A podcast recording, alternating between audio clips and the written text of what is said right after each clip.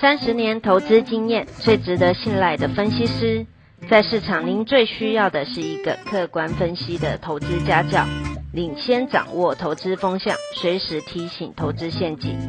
亲爱的粉丝朋友们，一定要记得要按订阅，并且开启小铃铛，才不会漏掉蔡总每一天对盘市精辟的解析哦。各位粉丝朋友，大家好，我是蔡明彰，现在是礼拜四盘后的分析。表面上哦，今天大盘是涨二十一点，但是呢，扣除了台积电，事实上是跌五十五点。那今天为什么会这样？我觉得很重要的几个原因。第一个，在台北时间礼拜五的晚上，美国联总会的主席鲍威尔。将会在杰克森霍尔全球央行年会发表演说，会不会缩减 QE？我认为不会的。金融市场最近的表现也认为不会，但是呢，毕竟呢，你没有看到最终的结果，还是有一些担忧，所以台北股市到这个地方稍作停顿。你看哦，外资就凸显了这样的一个心态。昨天才买超，今天变成了卖超。这个礼拜外资看不懂，一天买超，隔天就卖超，买买卖卖，这个频繁的短线进出。第二个，最重要影响盘面的是台积电，即日起调涨了晶圆代工的价格。但是，我礼拜三的专题告诉大家。今非昔比，其实同一件事情呢，在不同的时间当中会有不同的结果。过去一年远距商机，所以晶圆代工涨价，那 IC 设计就可以顺利的转嫁出去，因为供不应求。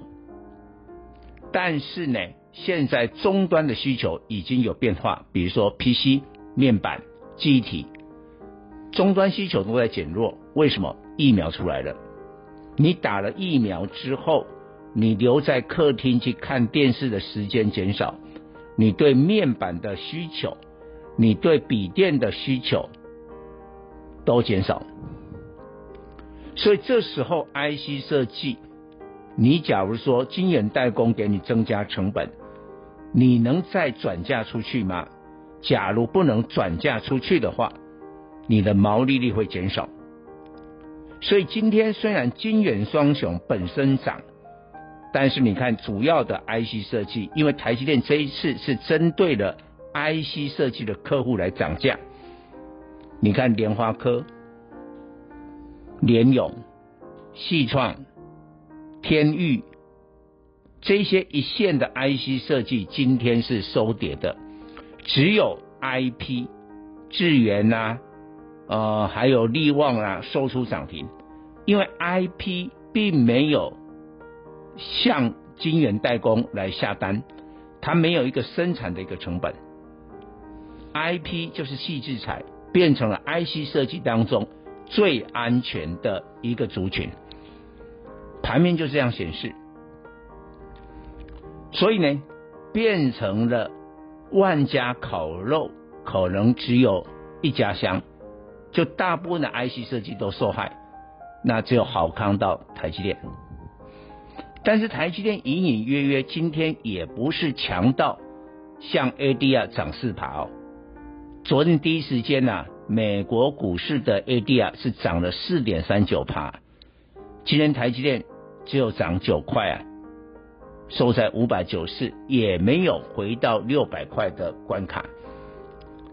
倒是今天钢铁股呢，突然的异军突起，在非电子的话呢，包括了航运、钢铁，企业都大跌，但是航运最近已经开始反弹。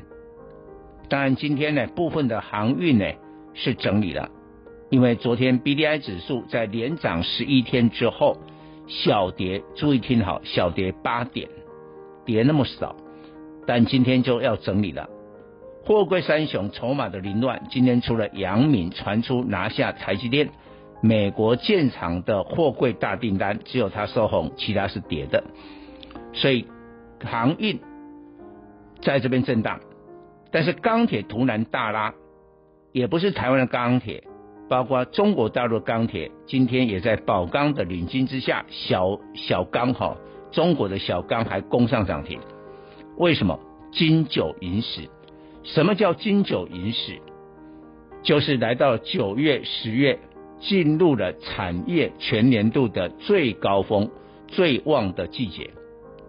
钢铁，所以中国股市本来这一波铁矿石就钢铁最上游的原料跌了四成之后，开始呢股价开始反弹了，而且一涨，像宝钢以今天的收盘哈，距离它。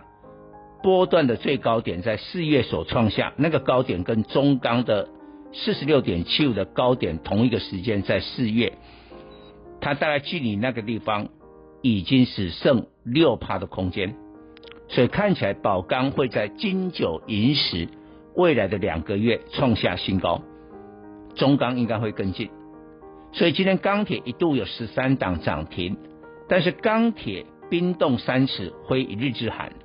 你不能说今天起来钢铁就从此就是要开始大涨了，先看个几天再做决定。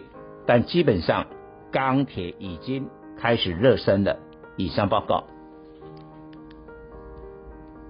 本公司与所推荐分析之个别有价证券无不当之财务利益关系。